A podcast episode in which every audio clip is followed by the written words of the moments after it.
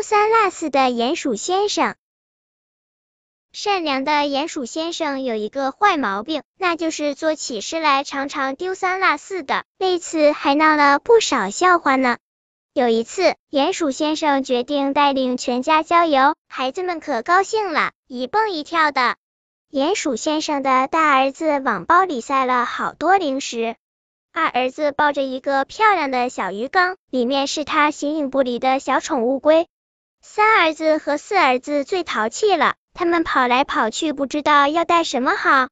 鼹鼠先生的小女儿最听话了，抱着会眨眼睛的布娃娃，早就坐进了车里。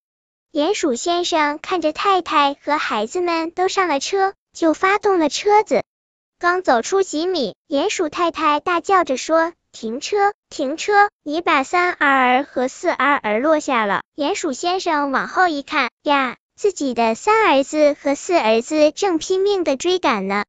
鼹鼠太太生气的对丈夫说：“瞧，你真是丢三落四了。”一个雨天，鼹鼠先生专门请了假，准备从幼儿园接孩子们回家。因为时间还早，他便坐在家里的摇椅上，悠闲的读着新买来的报纸。报纸上的新闻真有趣啊，逗得鼹鼠先生哈哈大笑。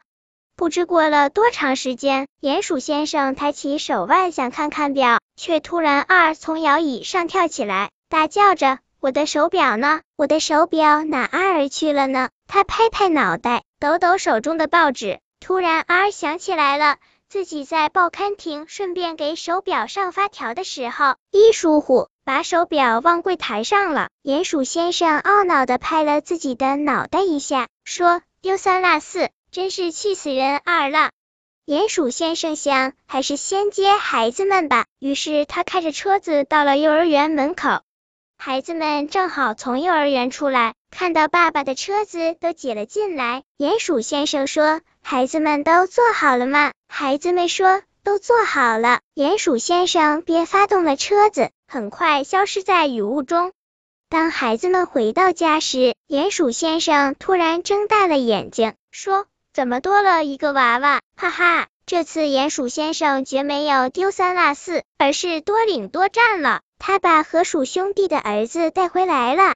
鼹鼠先生问小河鼠：“宝贝，你怎么来了？”小河鼠说：“是你拽着我的手腕把我拉上车的呀，现在我的手腕还有些疼呢。”鼹鼠先生看着孩子们穿着幼儿园发的一模一样的雨衣，拍着脑袋说：“糊涂了，糊涂了。”接着。他又问儿子们：“怎么不早告诉我啊？河鼠爸爸找不到儿子，多着急啊！”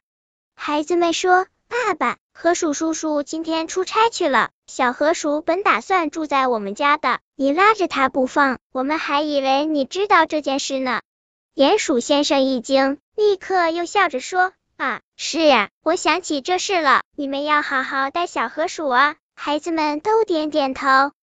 现在鼹鼠先生呢？该去找他的手表了。本篇故事就到这里，喜欢我的朋友可以点击屏幕上方的订阅，关注我，每日更新，不见不散。